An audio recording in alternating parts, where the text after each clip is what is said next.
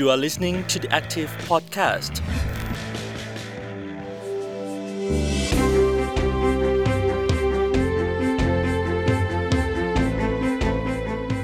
สวัสดีครับ ขอต้อนรับทุกคนเข้าสู่ The Active Podcast วันนี้อยู่กับผมวชิรวิทย์เลือบำรุงชัยครับ วันนี้เรายังพูดคุยกันถึงเรื่องเกี่ยวกับภาระงานของแพทย์นะครับ เป็นประเด็นที่ The Active ติดตามมาตั้งแต่เกิดประเด็นดราม่าใหม่ ๆ เมื่อเดือน 2 เดือนก่อน วันนี้นะครับมีความคืบหน้าหลายเรื่อง แต่ว่าเรื่องที่เราคงต้องคุยกันให้สุด ก็คือเรื่องว่าเราจะมองข้ามปัญหาที่เกิดในเฉพาะเรื่องเกี่ยวกับบุคลากร ไปสู่การแก้ไขปัญหาในเชิงระบบต่อไปได้ยังไง เพราะว่าการแก้ไขปัญหาในเชิงระบบเนี่ยครับมันน่าจะเป็นการแก้ไขปัญหาในระยะยาว แล้วก็เป็นการแก้ปัญหาที่ยั่งยืนมากที่สุด ถึงแม้ว่ามันจะยากก็ตามนะครับ วันนี้เราจึงชวนศาสตราจารย์ ดรนายแพทย์บวรสมลีลพันธ์ รองหัวหน้าศูนย์นโยบายและการจัดการด้านสุขภาพ คณะแพทยศาสตร์โรงพยาบาลรามาธิบดี มหาวิทยาลัยมหิดล มาพูดคุยกันถึงเรื่องนี้กันอีกสักครั้งครับ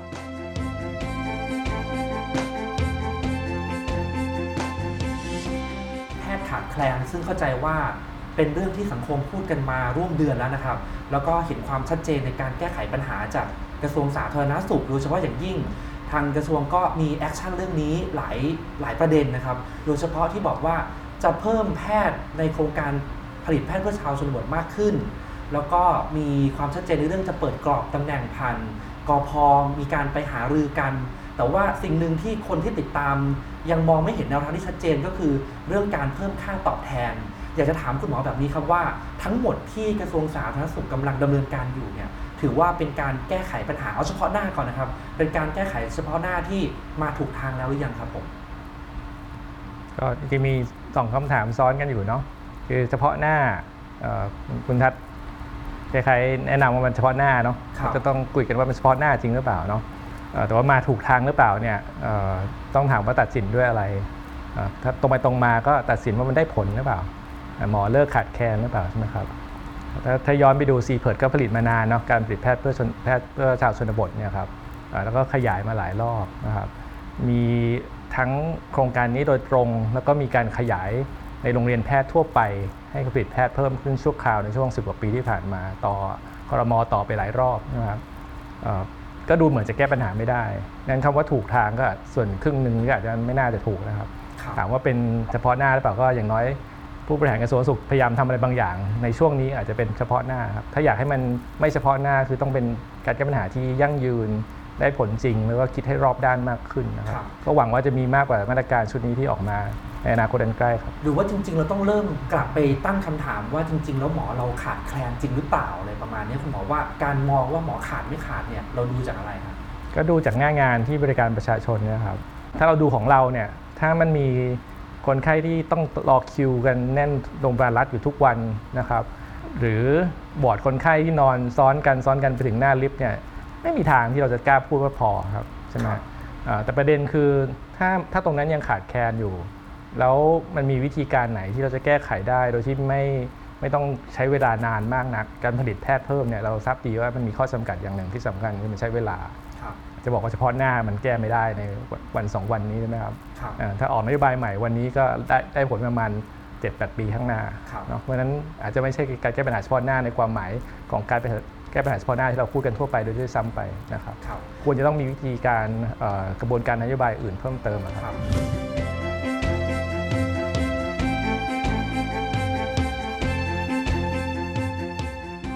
คุณหมอเคยใช้คำว่าปัญหาเรื่องขาดแคลนแพทย์เนี่ยมันเป็นปัญหาเรื้อรังมานานแล้วคุณหมอช่วยเล่าประวัติศาสตร์ได้ไหมว่าตั้งแต่คุณหมอเพิ่งเรียนจบมาจนถึงวันนี้มันมีช่วงเวลาไหนไหมที่เราเคยแก้ปัญหาเรื่องกำลังคนในระบบสำเร็จ หรือว่ามันเป็นอย่างนี้มานานแล้วแล้วเพิ่งมาปะทุในรอบนี้ครับคือบทริการสุขภาพของประเทศไทยเนี่ยก็ไม่ใช่เฉพาะกำลังคนคือหมอพยาบาลใช่ไหมครับก็มีเรื่องอื่นด้วยมี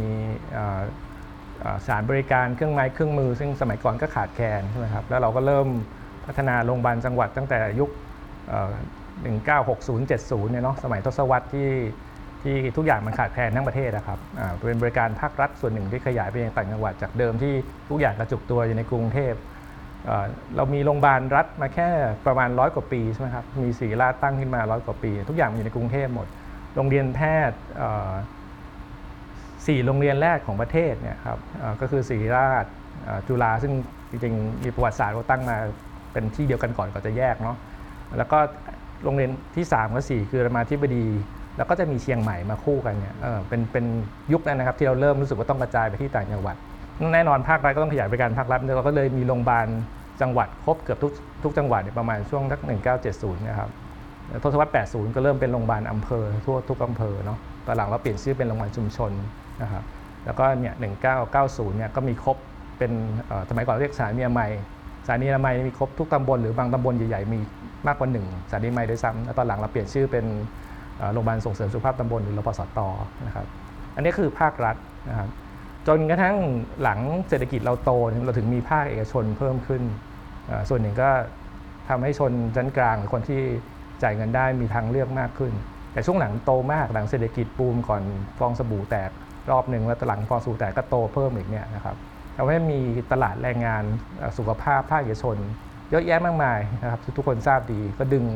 กำลังคนออกไปบริการในภาคเอกชนพอสมควรงั้นพอเราเติมภาครัฐ ซึ่งเหมือนจะดีขึ้นเรื่อยๆ มันก็เลยไม่พอเสียทีนะครับยังไม่นับภาคเอกชนรายเล็ก ๆ เช่นเอ่อหมอที่เปิดคลินิก ซึ่งก็ทำเป็นคู่ขนานกับภาครัฐมานานใช่ไหมเราเห็นหมอที่ทำพาร์ทไทม์ตอนเย็นๆ ตอนหลังมันเป็นเรื่องธุรกิจ ซึ่งไม่ไม่ใช่ยุคสมัยก่อน เอ่อเป็นเรื่องเอ่อธุรกิจเสริมความความงามส่วนหนึ่งใช่ไหมครับหรือ หรือบางอย่างที่เราเรียกว่าใน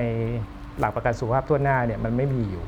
อ่ามันก็เป็นเอ่อเป็นตัวดูดให้กำลังคนส่วนหนึ่งเนี่ยไม่อยากอยู่ในระบบราชการที่เราใช้เป็นหลักในการพัฒนาระบบประกันสุขภาพของบ้านเรามานานครับเท่าที่คุณหมอไล่มาเหมือนกับเรื่องราวในอดีตที่ผ่านมามันดูเหมือนว่า เราพยายามจะแก้ปัญหาเรื่องบุคลากร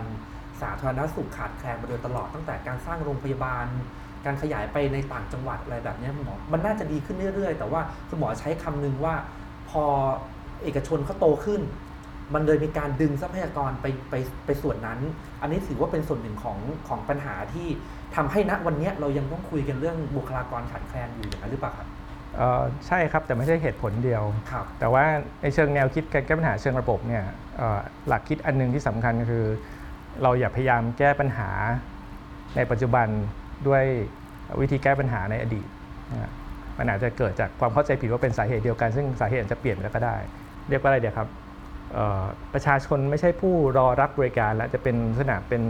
ผู้บริโภคเนาะมันมีเรื่องของนักวิชาการหลายคนเรียกว่ามันเป็นสังคมที่เน้น consumerism มากขึ้น ก็มีเฉพาะช่วงประมาณ 20-30 ปีหลังเนี่ยที่ก็จะล้อกับภาคเอกชนโตขึ้นใช่ไหมครับ ยังมีเรื่องโรคมันเปลี่ยน สมัยก่อนเราลงทุนไม่มากเนี่ยมันพอจัดการได้ด้วยหมอนามัยที่สารนามัยด้วยซ้ำเพราะว่าโรคส่วนใหญ่เป็นโรคนามัยแม่และเด็กโรคติดเชื้อทั่วไปใช่ไหมครับยังต้องรณรงค์ให้คนมาคลอดฉีดวัคซีนบัตรทยักกันไม่มีปัญหาโน่นนั่นนี่ตอนนี้โรคเป็นโรคเรื้อรังไม่ใช่เรื่องแบบอดีตที่ที่จัดการเบ็ดเสร็จแล้วก็คนไข้หายกลายเป็นว่าคนไข้มาโรงพยาบาลเนี่ยไม่เคยหายสักคน มีแต่โรคเรื้อรังที่ต้องกลับมาเจอหมอเพิ่มขึ้นเรื่อยๆใช่ไหมครับ สังคมสูงอายุมากขึ้น ก็มีมีเรื่องที่สมัยก่อนไม่มีคนต้องดูแล เราต้องดูแลรับมือมากขึ้นด้วยด้วยวิธีการใหม่ๆ อย่างเช่นเรื่องของการดูแลระยะยาว ซึ่งสมัยก่อนก็ไม่มีนะครับเเรื่อง generation gap ที่คิดไม่เหมือนกันเนี่ยทำให้คนที่เข้าสู่การเป็นผู้บริการสุขภาพทั้งแพทย์พยาบาลเภสัชทุกวิชาชีพเนี่ยก็ไม่สามารถเอ่อทำงานในระบบที่เขาสึกว่าไม่ไม่ตอบสนองต่ออวิถีชีวิตของเขาตามที่เขาอยู่ในยุคนี้ ซึ่งระบบที่เราออกแบบมันเนี่ยมันดีไซน์มาตั้งแต่สมัย 40-50 ปีที่แล้ว ผมตัวอย่างรูปธรรมอันหนึ่งให้เห็นให้ชัดแล้วกันนะครับ คือระบบบริการที่มันต้องการหมอเพิ่มขึ้นเรื่อยๆทำให้เราปรับการศึกษาแพทย์มานาน มันตั้งแต่ 50 กว่าปีก่อน อันแรกคือนักเรียนแพทย์ทุกคนที่ตอนนั้นมีแต่โรงเรียนแพทย์ภาครัฐนะครับ มีคณะแพทย์ไม่มีคณะแพทย์เอกชนตอนนั้น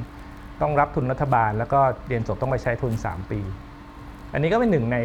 solution ในอดีตเนาะแก้ปัญหาอดีตที่ตอบโจทย์อดีตใช่ไหมครับเรื่องครับแพทย์ใช้ทุน 3 ปีใช่ไหมครับที่อ่าที่เป็นซึ่งสัญญาซึ่งอันเนี้ยมาครับ50 กว่าปีแล้วนะครับเออทุกวันนี้หมอจบ 3 ปี ส่วนหนึ่งที่ผมวิเคราะห์ที่เขาเรียกตัวเองว่าแพทย์ intern นะจริงๆไม่มี intern หนึ่งสองสามเนาะมีเพิ่มพูนทักษะแค่ปีเดียว เพราะเขารู้สึกเขาไม่เป็นหมอเต็มตัวทันทีอะก็เลยเรียกตัวเองว่า intern นะถ้าจะหลบจาก intern เนี่ยต้องรีบไปเรียนเฉพาะทางครั บางคนใช้ทุนครบแล้วเนี่ยยังยังเรียกตัวเองว่า intern ต่อเป็น 4 5 6 intern 4 5 6 ผมก็เคยได้ยินนะ ซึ่งเป็นแนวคิดที่เพี้ยนมากแล้วมันไม่ใช้คำภาษาอังกฤษหนึ่งไม่ empower คนที่อยากทำงานดูแลคนไข้ทั่วไปในที่ที่ขาดแคลนกลายเป็นว่าอันเนี้ยต้องรีบหลบหนีให้เป็นแพทย์เฉพาะทางสักอันจะได้ได้เลิกเป็นแพทย์ intern ซึ่งตามศัพท์ภาษาอังกฤษแปลว่าเด็กฝึกงานใช่ไหมยังไม่เป็นหมอเต็มตัวทันทีครับแต่ในเขาเรียนจบเนี่ยเขาได้ใบประกอบวิชาชีพแล้วนะครับ ในระบบสุขภาพของประเทศที่พัฒนาแล้วหลายประเทศเนี่ยรัฐทำหน้าที่ทั้ง regulate และก็ facilitate ให้เกิดการแข่งขันอย่างเป็นธรรมผู้ให้บริการทั้งภาครัฐเอกชนโรงพยาบาลรัฐโรงพยาบาลเอกชนคลินิกอยู่ในระนาบเดียวกันได้ค่าตอบแทนเหมือนกันนะครับไม่จำเป็นต้องจ่ายที่เราเรียกว่าจ่าย out of pocket เนี่ยประชาชนจ่ายเองเนาะส่วนใหญ่ก็ใช้ประกันทั้งหมด ไม่ว่าจะประกันภาครัฐเอกชนก็ตาม ผมไปดูงานที่ที่ญี่ปุ่นมาตั้งแต่เรียนจบใหม่ๆเนี่ยหมออยู่กลางทุ่งเลยนะ คลินิกกับหมออยู่กลางโตเกียวเนี่ยถ้าคนไข้เป็นโรคเดียวกัน condition เดียวกันรักษาได้ค่าตอบแทนเท่ากันนะครับไม่ว่าคนคนไข้นั้นจะเป็นภาครัฐเอกชนก็ตาม หมอคนนั้นจะเป็นภาครัฐภาคเอกชนได้เท่ากัน เพราะว่ามีการจัดการในเชิงระบบของของผู้กำหนดนโยบาย ไม่ใช่ว่าเราใช้เฉพาะความเป็นผมเรียกว่าผู้จัดการเนาะคือเป็น healthcare manager ของระบบบริการสุขภาพภาครัฐของกระทรวงเท่านั้น ซึ่งเคยได้ผลดีมาก และเป็นปัจจัยสำคัญที่เรามีอินฟราสตรักเจอร์ที่พร้อม มีโครงสร้างพื้นฐานที่พร้อมที่จะทำงานเรื่องหลักประกันสุขภาพทุนหน้าเมื่อ 20 ปีที่แล้ว ครับ แต่ตอนเนี้ยปัญหาเราเหมือนกับ 20 ปีที่แล้ว 30 ปีที่แล้ว 50 ปีที่แล้วหรือเปล่า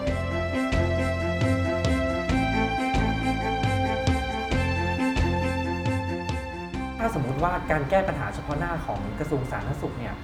ถ้าเอาเฉพาะเฉพาะหน้าตอนนี้คุณหมอว่าอะไรที่จากที่คุณหมอเล่าบริบททั้งหมดในปัจจุบันให้ฟังเนี่ย แนวทางที่น่าจะแก้ปัญหาเฉพาะหน้าได้สอดคล้องกับบริบทตอนนี้ที่กระทรวงสาธารณสุขทำได้เนี่ยจะมีอะไรยังไงบ้างครับ ถ้าอยากแก้ปัญหาให้มันขึ้นอยู่กับตั้งเป้าอะไรครับ ถ้าอยากให้ทุกคนรู้สึกไม่อึดอัดพอใจรู้สึกว่าผู้ผู้รับผิดชอบได้พยายามตอบสนองบางอย่างเนี่ยผมว่าก็ก็ชื่นชมที่ผู้บริหารกระทรวงสุขรอบนี้ออกมาพยายามแก้ปัญหาเนาะแต่ว่าถ้าถ้าให้มันแก้ไขปัญหาได้ผลจริงเนี่ยก็ต้องลงรายละเอียดเยอะว่า เราวิเคราะห์ตรงกันหรือเปล่าว่าปัญหาเกิดจากอะไร แล้วตอนนี้การเพิ่มคน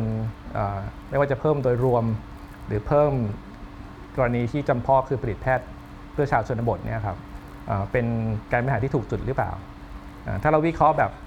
ง่ายๆที่สุดเลยเนาะก็จะเป็นการปัญหาที่เน้นเรื่องปริมาณ แต่ว่าในเชิงคุณภาพคือคนที่อยู่ในระบบเนี่ยเขาได้อะไร ปรับอะไรในในสิ่งแวดล้อมการทำงานบ้างไหม เอ่อเท่าที่เห็นก็คือยังไม่มีใช่ไหมครับครับแต่เรายอมรับว่าน่าจะมีส่วนหนึ่งที่เกิดจากสภาพแวดล้อมการทำงาน ไม่ใช่เฉพาะคนขาดเท่านั้นถ้าเป็นอย่างนั้นก็แปลว่าเฉพาะหน้าเนี่ยน่าจะไม่พอต่อการแก้ปัญหาใช่ไหมครับถ้าพูดถึงสภาพแวดล้อมเนี่ยมันมันตีความไปถึงเรื่องความพยายามลดความแออัดในโรงพยาบาลอะไรเงี้ยด้วยใช่ไหมครับครับเรื่องบริเรื่องสิ่งแวดล้อมต่างๆ ในโรงพยาบาลด้วยเพนพอยต์เนี่ยคือหมอจบใหม่เขารู้สึกว่าเขาเอ่อไม่ได้ไม่มีตัวช่วยในการให้เขาทำหน้าที่หมอได้ดีอืม ใช่ไหมครับเออไม่ว่าจะเป็นระบบเอ่อที่ปรึกษาที่อาจจะมีปัญหาอยู่บ้าง เท่าที่เราได้ยินใช่ไหมครับไม่ว่าจะเป็นเรื่องสภาพเอ่อสิ่งแวดล้อมที่ช่วยสนับสนุนให้เขาทำงานได้ ไม่ว่าการจัดเวรแน่นแค่ไหนเอ่อภาษาโบราณเขาเรียกครับที่อยู่ได้ครับใจอยู่ยากใช่ไหมครับเออขอให้มันมีการปรึกษาปรึกษากลับไปพักผ่อนดีแต่ปรากฏว่าบ้านพักก็ไม่ดี ที่ปรึกษาก็ไม่มีนั้นก็สมควรที่เขาอาจจะออกมาโวยวายกันใช่ไหมครับ ถ้าเอาให้ พื้นฐานมากกว่านั้นถามว่าค่าตอบแทนที่มีอยู่โอเคไหมนะครับ อันนี้ถกกันได้อีกยาวนะครับ ข้อจำกัดของระบบระบบราชการก็คงจะเยอะครับถ้าถ้าปรับได้เท่าที่มีข้อจำกัดอยู่ในระบบ ก็ก็น่าจะดีกว่าไม่ปรับเลยนะครับ แต่ว่าถ้าถามผมก็สุดท้ายถ้ายังมีตัวเปรียบเทียบอยู่ในประเทศไทยมันไม่ไม่คือถ้าเอ่ยแบบหนึ่งก็จะบอกว่าประเทศไทยยังดีเนาะเรื่องนี้อาจจะดีกว่าหลายประเทศทั่วโลกที่อาจจะมีปัญหาหนักกว่าเราที่เป็น brain drain ข้ามประเทศคล้ายๆประเทศไทยสมัยก่อนที่ผมเล่าให้ฟังตอนต้นสมัยสงครามเวียดนามเราก็มี brain drain ข้ามประเทศเหมือนกัน ตอนนี้ไม่ค่อยมีเท่าไหร่นะครับมีส่วนน้อยยังมีบ้าง อาจจะมีคนไปเรียนต่อแล้วก็ไม่กลับมาเมืองไทยอะไรเงี้ยมีบ้าง แต่ว่าไม่ถึงกับเป็นกระแสเหมือนประเทศบางประเทศในแอฟริกาหรือในเอ่อใน South Asia บางประเทศอะไรเงี้ยครับเนาะเอ่อแต่ตัว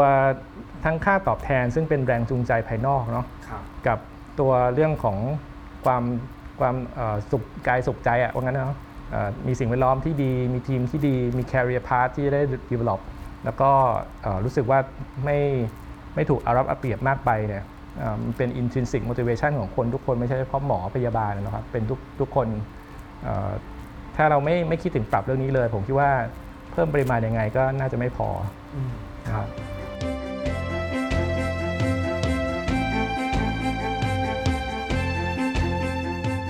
ทุกวันนี้เรามองปัญหาในเชิงระบบ เพราะว่ากระทรวงเองก็พูดถึงการแก้ปัญหา ทีนี้คำว่าเชิงระบบ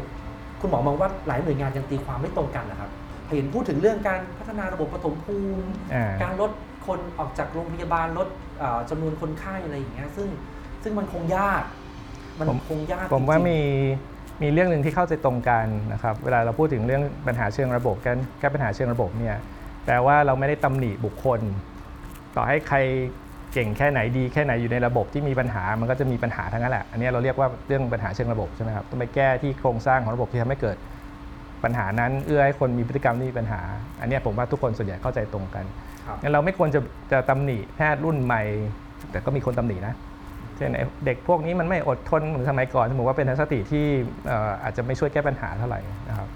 เอ่อหรือหมอต้องเสียสละเลิกบ่นเถอะอะไรเงี้ยผมคิดว่าแล้วแล้วใครจะถ้าไม่มีคนบ่นแล้ว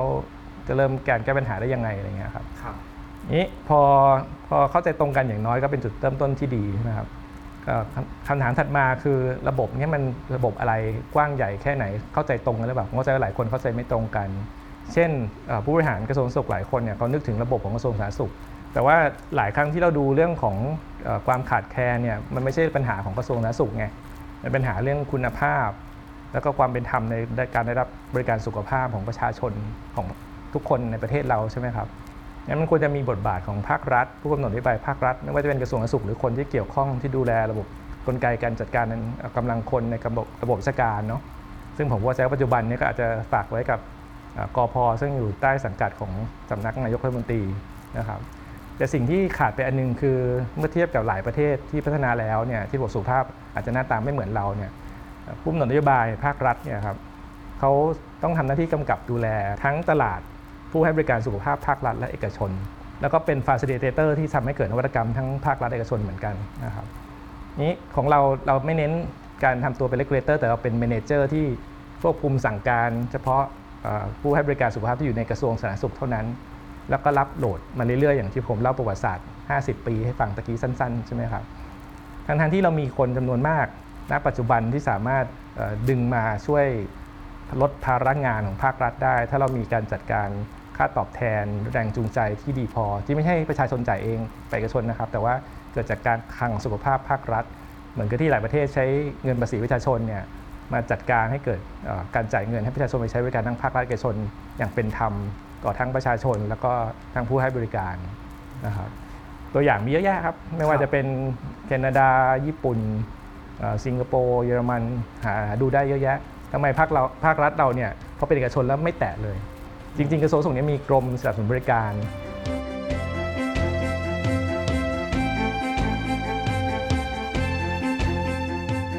ถ้ากระทรวงสาธารณสุขต้องมาแตะกับภาคเอกชน เพื่อที่จะแก้ปัญหาเรื่องภาระงานแพทย์คุณหมอมองว่ากระทรวงควรจะมีบทบาทอย่างไรครับอันนี้ก็ผมเห็นด้วยกับนโยบายกระทรวงสาธารณสุขอะครับว่าเรื่องนี้เป็นการจัดการเชิงระบบที่ต้องทำนะครับเพียงแต่ว่าถ้าอยากแก้ปัญหาเรื่องนี้ให้รอบด้านจริงๆเนี่ยเอ่อหนึ่งคือเรายอมรับว่ามันต้องรอ การพัฒนาไม่สามารถลดภาระงานได้ได้ทันทีทันใดถ้าเกิดเราใช้เฉพาะนโยบายแบบนี้ใช่ไหมครับ อันที่สองคือถ้าเราอยากจะเน้นการบริการสุขภาพปฐมภูมิหรือที่เรียกว่า primary care จริงๆเนี่ยเอ่อบทบาทของภาคเอกชนก็มีพอสมควรนะครับตัวอย่างในกรณีเอ่อช่วงโควิดครับในในเขตเมืองที่มีระบบบริการสุขภาพของเอ่อ primary care ของกระทรวงน้อยเนี่ยเช่นกรุงเทพมหานครเนี่ยชัดเจนเราต้องร่วมมือกันขององค์กรกปกครองส่วนท้องถิ่นกทมก็ไม่พอเนาะเอ่อ ภาคเอกชนจะทำงานร่วมกันอย่างไรนะครับจะเลกูเลตอยู่ในกติกาเดียวกันยังไงทำไงไม่ใช่ต่างคนต่างรักษา แต่ข้อมูลที่จำเป็นสามารถเอ่อรวบรวมไว้ให้นักวิเคราะห์นโยบายช่วยผู้กำหนดนโยบายสุขภาพตัดสินใจได้อย่างเหมาะสม ในการเอ่อจัดสรรทรัพยากรเพิ่มเติมถ้ามันขาดแคลนสำหรับประชาชนใช่ไหมครับครับมีหลายอย่างที่เราน่าจะถอดบทเรียนจากการทำงานช่วงวิกฤตโควิดเนี่ยมาเพื่อจัดการเรื่องนี้ให้มันดีขึ้น แต่เราก็ไม่ทำเพราะรู้สึกว่ามันเป็นเรื่องเฉพาะหน้าแล้วก็กลับมาใช้โหมดเดิมในการทำงานซึ่งเป็นเรื่องน่าเสียดายนะถ้าถามผมนะครับทีนี้บทบาทของกระทรวงสาธารณสุขที่คุณหมอเคยนำเสนอไปว่าเอ๊ะกระทรวงเนี่ยน่าจะดูแลครอบคลุมไปถึงเอกชนด้วยไม่ใช่มองแค่ว่าตัวเอง ดูแลแค่โรงพยาบาลในสังกัดครับแต่โอเคเข้าใจว่ากระทรวงก็อาจจะมองว่า ถ้าไปถึงเอกชนอะไรอย่างเงี้ยก็คือจะเหมือนจะตัวเองก็จะสั่งไม่ได้อะไรอย่างเงี้ยทีนี้บทบาทของกระทรวงสาธารณสุขที่คุณหมอบอกว่าเขาควรจะเป็น policy maker อะมันต้องเป็นยังไงครับ กระทรวงสุขเนี่ยมีอำนาจหน้าที่แน่นอนในการ regulate เอ่อสถานบริการสุขภาพภาคเอกชนสถานพยาบาลเอกชนเนาะอย่างถ้าถ้าคุณทัศน์อยากจะตั้งคลินิกตั้งโรงพยาบาลเนี่ยก็ต้องไปจดทะเบียนกับกองประกอบโรคศิลป์ต้องไปตรวจเช็คว่ามีจำนวนหมอมีเครื่องไม้เครื่องมือครบถ้วนหรือเปล่า แต่พูดในเชิงวิชาการเนี่ยมันเป็นการควบคุมเฉพาะด้านทรัพยากร ไม่รวมกระบวนการทำงาน ไม่รวมผลงานการทำงานใช่ไหมครับ แล้วก็ไม่ได้มีกลไกที่เอ่อผู้กำหนโยบายสุขภาพหลายประเทศเขาทำกันก็คือใช้การคลังสุขภาพเนี่ยพยายามให้เขาเข้ามาร่วมจัดบริการ ให้ให้ประชาชนทั่วไปที่มีสิทธิ์ประกันสุขภาพภาครัฐนะครับความจริงเราไม่ใช่ไม่มีนะครับประกันสังคมเองเนี่ยก็ก็เอื้อให้เอกชนมาทำใช่ไหมฮะก็มียังมีอยู่พอสมควรเอ่อสปสชหรือรับการสุขภาพหน้าเองเนี่ยจริงๆมีภาคเอกชนเยอะมากในช่วงแรกช่วงหลังก็ถอนตัวไปเกือบหมดด้วยเหตุผลว่ารู้สึกว่าเขาได้รับ ในมุมมองของเขาได้รับเงินไม่พออแต่กับต้นทุนหรือค่าใช้จ่ายที่เขาจะสามารถจัดการได้มีกำไรได้แข่งขันได้ประมาณนี้นะครับกรมบัญชีกลางเองเคยมีประเด็นว่าจะจ่ายให้เอกชน แต่ว่าคนที่กังวลจะเป็นผู้บริการภาครัฐว่าเขาเป็นแหล่งรายได้ที่ทำให้ได้เงินส่วนหนึ่งมาถ้าพูดภาษาเทคนิคนึงมาซับซิไดให้คนไข้ส่วนอื่นด้วยซ้ำถ้ากรมบัญชีกลางจ่ายเอกชนเนี่ยไม่เหลือคนมาโรงพยาบาลภาครัฐที่เป็นข้าราชการเนี่ย เผลอๆโรงพยาบาลรัฐจะยิ่งขาดทุนหนักไปอีก มันก็เลยเป็นปัญหาพันกันว่า มันก็เลยต่างคนต่างทำไปเอ่อภาครัฐเอ่อก็ให้ประชาชนที่ได้สิทธิ์ภาครัฐไปโรงพยาบาลรัฐ ถ้าอยากไปเอกชนก็จ่ายตังค์เองหรือไปซื้อประกันสุขภาพไปเอกชนครับแล้วก็เลยเกิดความไม่เป็นธรรมด้านสุขภาพอย่างทุกคนรับรู้กัน แล้วรัฐแทนที่ทำตัวเป็นเอ่อ regulator ก็ยังรู้สึกไม่มีไม่มีเครื่องไม้เครื่องมือหรือไม่มีความเอ่อกล้าหาญทางทางการเมืองมากพอที่ลงมาทำเรื่องนี้นะครับ นอกจากกระทรวงสาธารณสุขแล้วเนี่ยคนที่ดูแลการคลังสุขภาพทั้งหมด ซึ่งได้แก่กรมบัญชีกลาง ซึ่งไม่อยู่นอกไม่อยู่ในกระทรวงสาธารณสุขเนาะสำนักงานประกันสังคมก็ไม่อยู่ในกระทรวงสาธารณสุข แล้วก็มีสวชซึ่งก็ไม่ได้อยู่ในกระทรวงสาธารณสุข แต่ว่าเผอิญประธานบอร์ดเป็นรัฐมนตรีกระทรวงสาธารณสุขทำงานเชื่อมโยงใกล้ชิดกับกระทรวงสาธารณสุขมากที่สุด ทั้งหมดเนี่ยรวมทั้งกระทรวงสาธารณสุขเองเนี่ยที่เป็นผู้กำนดนโยบายสุขภาพด้านด้านอื่น ๆ ด้านการควบคุมโรค การสร้างสร้างเสริมสุขภาพ ทิศทางในการ จัดสรรทรัพยากรต่างๆเนี่ยควรจะได้คุยกันและทำตัวกำหนดเอ่อถ้าถ้าใช้คำอุปมาอุปไมยเหมือนกับเกมฟุตบอลเนี่ยเขาต้องทำหน้าที่เป็นกรรมการหรือเป็นฟีฟ่าด้วยซ้ำคือกำหนดกติกาก่อน แล้วก็ลงไปกำกับดูแลกติกา ตอนเนี้ยกระทรวงสาธารณสุขทำหน้าที่เป็นโค้ชของทีมฟุตบอลทีมหนึ่งที่ชื่อว่าระบบบริการสุขภาพของกระทรวงสาธารณสุขใช่ไหมครับแล้วก็เรียกร้องว่ารีซอสไม่พอต้องซื้อนักเตะเพิ่มขึ้นแต่นักเตะอยู่ที่ไรก็ ย้ายทีมตลอด เพราะรู้สึกว่าโค้ชโค้ชดูแลไม่ดีพอหรืออะไรก็แต่นะครับส่วนประชาชนก็อาจจะเบื่อกับการแพ้ไม่ได้แชมป์เสียที เพราะว่าคุณภาพหรือทุกอย่างมันติดติดขัดไม่ได้แปลว่านักนักเตะไม่ดีพอใช่ไหมครับแต่ว่ามันมีความไม่พร้อมของบริหารบริหารจัดการด้วยระบบราชการนะครับที่ที่ที่กระทรวงสาธารณสุขเขาเขาไม่สามารถจะไปควบควบคุมหรือว่า ไปเป็น policy maker ได้จริงๆ เพราะว่าเขาไม่มีเงินอยู่ในมือหรือเปล่าฮะ เงินไปอยู่กับสปสช ก็ก็เลยกลายเป็นว่าสปสช อาจจะเป็น policy maker ตัวจริงหรือเปล่าพูดอย่างนั้นได้ไหมครับอันนี้ก็เป็นความรู้สึกหนึ่งที่ช่วง 10 10 ปีแรกจะขัดแย้งกันเยอะ เพราะว่าหลายคนก็รู้สึกว่าเขามี 2 เจ้านายอะถ้าผมเป็นผู้บริหาร ซึ่งผมเคยเป็นผู้บริการประชาชนของกระทรวงสาธารณสุขเนาะผมมีเจ้านายหนึ่งก็ต้องรายงานนายแพทย์สาธารณสุขจังหวัด รายงานปลัดกระทรวงทำงานตามนโยบายที่สั่งลงมาโน่นนั่นนี่ใช่ไหมครับอีกอันหนึ่งก็ทำงานตามเอ่อ คนที่จ่ายตังค์ให้เวลาที่ครับดูแลบริการสุขภาพประชาชน ซึ่งคือสปสช แต่จริงๆมันก็มีเอ่อคนไข้ประกันสังคม คนไข้กรมบัญชีกลางด้วยเนาะนะครับเอ่อโดยเทคนิคแล้วเนี่ยรัฐมนตรีกระทรวงสาธารณสุขเป็นประธานบอร์ดสปสชเขาควรจะทำงานประสานงานกัน แต่ด้วยด้วยกลไกการจัดการหลายอย่างก็เป็นปัญหาเหมือนกัน ตอนที่เราปฏิรูประบบเมื่อ 20 ปีที่แล้วเนี่ยก็มีบางข้อเสนอที่ที่เอากระทรวงสาธารณสุขที่เป็นระบบบริการสุขภาพเนี่ยยกออกมาทั้งพวงเลย แล้วก็ตั้งกลไกสปสชอันนั้นเนี่ยให้ให้อยู่ในกระทรวงสาธารณสุขเพื่อทำตัวเป็นผู้กำหนดนโยบายดูแลทั้งเราเรียกว่า health care หรือการบริการสุขภาพ และงาน Public Health คืองานด้านสาธารณสุขทั่วไป คือคำว่าสาธารณสุขในบ้านเรามันใช้ศัพท์กัน 2 อัน มันมีทั้งคำคำความหมายจริง ๆ ก็คืองานด้าน Public Health งานที่ไม่ใช่การบริการสุขภาพส่วนบุคคล งานควบคุมโรคงานใหญ่นะครับ งานที่ที่เป็นเชิงนโยบายเชิงเนี้ยกับงานบริการสุขภาพใช่ไหมฮะ เราต้องการกระทรวงสาธารณสุขอยู่นะครับ ต้องการสาธารณสุขจังหวัดสาธารณสุขอำเภอคนที่ดูแลโน่นนั่นนี่กรมวิชาการต่างๆ ที่ช่วย support แล้วก็ช่วยผู้กำหนดนโยบายมีหลักฐานวิชาการที่จะสร้างนโยบายดีๆ เพื่อดูแลกำกับคนที่อยู่ในระบบสุขภาพของบ้านเราทั่วทั่วทั่วทุกภาคส่วนนะครับ แต่ว่าตอนนี้มันเหมือนกับเราเหลือแค่กระทรวงสุข ไม่ว่ารัฐมนตรีคนไหนเข้ามาก็จะสั่งการ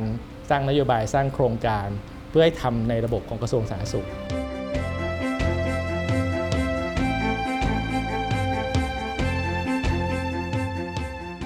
สปสชเนี่ยกับโรงพยาบาลเอกชนเนี่ยเราเห็นบทเรียนว่าเขาเหมือนไปด้วยกันไม่ได้ แล้วก็ถ้าจะดูเพนพอยต์หรือว่าอาจจะเป็นจุดอ่อนของโรงพยาบาลเอกชนก็คือ เขาจะมีค่ารักษาหรือค่ายาที่แพงกว่าราคาจริงที่โรงพยาบาลของรัฐเผชิญอะอย่างเช่น ยาพาราของโรงพยาบาลของรัฐเราอ่านราคาหนึ่งแต่พอไปเอกชนราคายาของเขาอีกราคาหนึ่งมันเคยเป็น ข่าวเรื่องโรงพยาบาลเอกชนที่มีค่ารักษาพยาบาลที่เกินนะครับจนผู้บริโภคต้องร้องเรียนแบบนี้อันนี้มันจะเป็นปัญหาซ้อนปัญหาและเป็นอุปสรรคที่เราจะข้ามจากระบบไปสู่การกำกับนอกระบบ หรือขอความร่วมมือจากภาคเอกชนไหมครับผู้กำหนดนโยบายทั่วโลกเนี่ยพูดกันแบบไทยๆว่าขอความร่วมมือ ขอความร่วมมือไม่อยู่ในตำราไหนเป็นอะไรไทยๆนะถ้าอยากจัดการเชิงนโยบายใช่ไหมก็ต้องพูดกันเลยว่าอันนี้ต้องทำเพราะถ้าไม่ทำเนี่ยมัน ทำให้คนอื่นเดือดร้อนยังไง มันเอาเปรียบคนอื่นยังไง คุณถ้าคุณเอาเปรียบคุณไม่ควรจะอยู่ในตลาดนี้ ไม่ควรจะได้สิทธิ์ในการที่เราเสียภาษีมาให้เกิดเอื้อให้เกิดการเอ่อจัดอินฟราสตรักเจอร์สิ่งแวดล้อมให้คุณทำงานเรื่องนี้ได้หารายได้ได้นะครับเพราะฉะนั้นมันไม่ใช่เรื่องการขอความร่วมมือแน่ๆครับ ถ้าครับกฎหมายมันไม่ดีพอเราก็ต้องไปปรับกฎหมาย ให้เอื้อต่อการทำหน้าที่เป็น regulator หรือ facilitator ของผู้กำหนดนโยบายภาครัฐนะครับ ซึ่งอย่างที่ผมบอกอะเท่าที่ผมเช็คเนี่ยมันจะเน้นจะเป็นกฎหมายที่ค่อนข้างเก่าและเน้นเรื่องการตรวจเช็คเอ่อทรัพยากรที่มีมากกว่าการตรวจเช็คกระบวนการทำงาน แล้วก็ผลลัพธ์ของการทำงาน และจ่ายเงินตามผลลัพธ์ที่ได้จากการทำงานนะครับครับเอ่อเรื่องนี้เป็นเรื่องทางเทคนิคที่ค่อนข้างยากเอ่อซับซ้อนนิดนึงแต่ว่าเอ่อค่ายาเนี่ยแม้กระทั่งภาครัฐเองก็ไปแฝงอย่างอื่น เพื่อพูดง่ายๆขายยาหากำไรเพื่อเอาเงินมาซับซิได้กับที่ขาดทุนจากเรื่องอื่นๆนะครับอ่าแปลว่ากลไกการออกแบบเอ่อ ค่าการจ่ายตังค์ให้กับผู้ผู้ให้บริการสุขภาพมันอาจจะต้องพัฒนาต่อหรือเปล่านะครับถ้าสุดท้ายมันไม่พอก็คือไม่พอครับเอ่ออย่างที่ผมเกริ่นตอนต้นเนี่ยเราไม่ได้มองว่าใครเป็นคนผิด ถ้าเราเป็นส่วนหนึ่งของปัญหา เราก็มีโอกาสแก้ปัญหานั้นครับจริงๆ ก็รวมทั้งประชาชนด้วยว่า จริงๆ เราพร้อมจะเอ่อลงทุนกับการทำให้เรื่องความขัดแคลนทรัพยากรเนี่ยมันดีขึ้นไหมครับถ้าส่วนหนึ่งมันต้องปรับค่าใช้จ่าย ที่ทำให้เขาไปสามารถใช้บริการภาคเอกชนได้เพราะว่าภาครัฐมันแน่นไม่รู้แน่นยังไงแล้วเนี่ยมันก็ต้องมีกลไกทางภาษีเพิ่มอะครับส่วนกลไกภาษีไหนเนี่ยก็ต้องคุยอีกยาวว่า เรามีเอ่อ financing mechanism แบบไหนบ้าง public finance การคลังภาครัฐเนี่ยที่กำลังถกเถียงกันอยู่ตอนรัฐบาลใหม่นะครับครับว่าจะหามาจากทางไหนครับ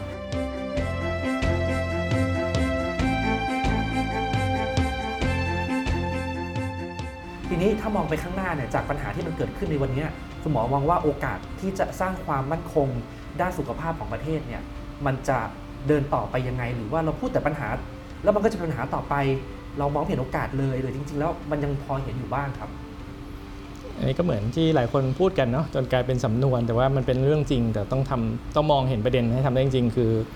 อประโยคที่หลายคนใช้คำว่าเปลี่ยนวิกฤตเป็นโอกาส ตอนนี้ก็เป็นวิกฤตจริงๆครับ แต่ว่าถ้าเราแก้ปัญหาอย่างที่คุณทัดถามผมตอนต้นเนี่ยใช้แต่เรื่องแก้ปัญหาเฉพาะหน้าเนี่ยมันก็เหมือนกับการใช้วิกฤตไม่คุ้มค่าครับแทนที่เอาวิกฤตมาดูจริงๆเนี่ยถ้าถ้าเราพ้นวิกฤตนี้แล้วเดี๋ยวมันก็เกิดปัญหาขึ้นมาใหม่ก็ต้องตามแก้อีกซ้ำแล้วซ้ำอีกเนี่ยสู้แก้ให้มันถึงรากเหง้าของปัญหาทีเดียวจะดีกว่าไหมนะครับถ้าใช้ว่าไม่ได้หลายคนชอบพูดส่วนใหญ่นักเศรษฐศาสตร์จะขอยืมหมอไปพูดเนาะ ใช้ยาแก้ปวดไม่พอต้องผ่าตัดเนี่ยมันเป็นโอกาสในการจะผ่าตัดใหญ่ ก็ต้องคิดไปถึงเรื่องที่เกี่ยวข้องนะครับ ผมคิดว่าไม่ใช่เฉพาะเรื่องบทบาทของผู้กำหนดนโยบายภาครัฐ ที่ต้องจัดการทรัพยากรที่มีอยู่โดยเฉพาะเรื่องบุคคลเนี่ยเรื่องทรัพยากรบุคคลทั้งภาครัฐเอกชนเนี่ยเอามาใช้งานผ่านกลไกการทางสุขภาพเนี่ยการจัดการองค์กรของภาครัฐ โดยเฉพาะภาครัฐที่ให้บริการสาธารณะอย่างเช่น บริการสุขภาพหรือบริการการศึกษาเนี่ย มันไม่เหมือนภาครัฐอื่นนะครับคุณทัศน์ไม่สามารถเอาเรื่องเราไปต่อทะเบียนรถของกรมขนส่งมาเทียบกับคนไข้ไปโรงพยาบาลได้ เพราะว่าความซับซ้อนของการแก้ปัญหาทีมที่ต้องใช้ทำเอ่อเครือข่ายที่ต้องส่งต่อคนไข้ข้อมูลอะไรมันแตกต่างกันมากมากมายมหาศาลนะครับ ที่สำคัญคือเขาต้องทำงานแข่งกับภาคเอกชนด้วยกรมขนส่งไม่ต้องแข่งกับใครนะครับทำดีทำไม่ดียังไงก็มีอยู่เจ้าเดียวเพราะเป็นหน้าที่รัฐต้องให้บริการเรื่อง licensing ทั้งหลายแต่เนี้มันมีตลาดภาคเอกชนอยู่เพราะฉะนั้น หลายประเทศก็ถึงไม่ทำเฉพาะเรื่องทำบทบาทผู้กำหนดนโยบายให้ชัดเจน แต่ว่าคนที่จะจัดการองค์กรเนี่ยถ้าเห็นว่าไม่เหมาะกับระบบราชการก็ต้องเอาออกระบบราชการ ไปสร้างเครื่องไม้เครื่องมือในการจัดการ ซึ่งมีความรู้เยอะแยะมากมาย แล้วก็มีรูปแบบหลากหลายนะครับไม่ว่าจะเป็นเครือข่ายพวงเล็กพวงใหญ่ เหมือนเราไปญี่ปุ่นเนี่ยไอเจแปนเรลเวย์นี่ก็มีทั้งหลายเจ้าเนาะแยกกันเป็นภูมิภาคจัดการแบบเอกชนได้ของเราก็มีเครือข่ายประกันสุขภาพทำแนวแยกมาจัดการเหมือนกับเป็นกึ่งกึ่งๆรัฐวิสาหกิจหรือเป็น โรงพยาบาลในสังกัดของรัฐที่เราเรียก autonomous hospital แบบโรงพยาบาลบ้านแพ้วเนี่ยแต่ว่าถ้าบ้านแพ้วอันเดียวมันเล็กไปก็ต้องทำเป็นเครือข่ายบริการใช่ไหมครับแล้วก็แข่งขันในในตลาดด้วยกติกาที่เป็นธรรมมีแต้มต่อมากขึ้น ไม่ไม่ได้ขึ้นอยู่กับว่าต้องไปต่อรองกับกอพอยังไงทีตเหมือนกับเป็นข้าราชการแบบอื่นทั้งที่ภาระงานธรรมชาติของงานเป็นบริการชนะที่แตกต่างกันมากนะครับพวกนี้มันไม่ไม่สามารถเกิด บทสนทนาแบบนี้ได้ ถ้าเราสามารถถ้าเราคิดแต่ว่ามันต้องแก้ปัญหาเฉพาะหน้าอย่างเดียว ฉันจะทำไงให้ไข้มันลงวันเนี้ยส่วนโรคที่ทำให้เกิดไข้ก็เดี๋ยวรอคนข้างหน้าไปแก้ไขปัญหาต่อไปเนี่ยผมคิดว่าไม่ดีพอครับนะครับถ้าเราคิดว่าตรงเนี้ยมันเป็นวิกฤต แต่ไม่ใช่วิกฤตที่ทำให้เราท้อแท้แต่เป็นวิกฤตที่จะเป็นโอกาสให้เราได้มาคุยกัน แล้วก็ถกกันให้ถึงร่างเงาของปัญหาเนี่ยเอ่อก็จะเป็นโอกาสที่ดีที่เราจะได้แก้เรื่องนี้ให้มันยั่งยืน และไม่เกิดปัญหานี้ซ้ำแล้วซ้ำอีก มีคนเดินกระบวนช่วงเดือนเมษาตอนบรรจุตำแหน่งราชการซ้ำแล้วซ้ำอีกเอ่อซึ่งอันนั้นเป็นเวอร์ชันเก่านะครับครับหรือมีคนโพสต์ในโซเชียลมีเดียเวลาที่มีปัญหาในการทำงาน จากความไม่พร้อมของการจัดการกำลังคนสุภาพภาครัฐซ้ำแล้วซ้ำอีกในอนาคตถ้าเป็นอย่างนั้นได้ก็น่าจะดีใช่ไหมครับครับวันนี้ขอบคุณคุณหมอมากนะครับที่มาร่วมวิเคราะห์จากปัญหาดราม่าในวงการสาธารณสุขมาสู่การหาทางออกในเชิงระบบว่ามันควรจะเป็นยังไงขอบคุณมากครับคุณหมอครับยินดีครับขอบคุณครับ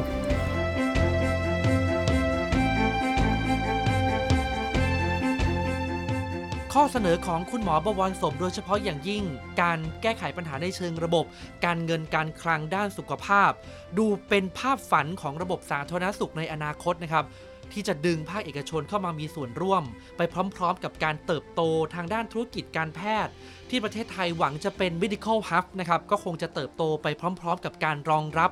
การรักษาคนภายในประเทศด้วยเหมือนกัน แต่ว่าการที่จะออกแบบนโยบาย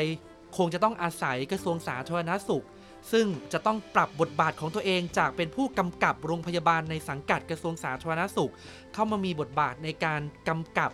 การให้นโยบายกับโรงพยาบาลเอกชนเพิ่มมากขึ้น เป็นภาพที่หลายคนอยากเห็น และคงจะเป็นหนึ่งในแนวทางที่จะสร้างความยั่งยืนในการแก้ไขปัญหา บุคลากรทางการแพทย์ได้อย่างแท้จริงครับ และทั้งหมดก็คือ The Active Podcast ในวันนี้นะครับ ผมวชิรวิทย์และบำรุงชัยต้องลาไปก่อนนะครับ สวัสดีครับ You are listening to the Active Podcast.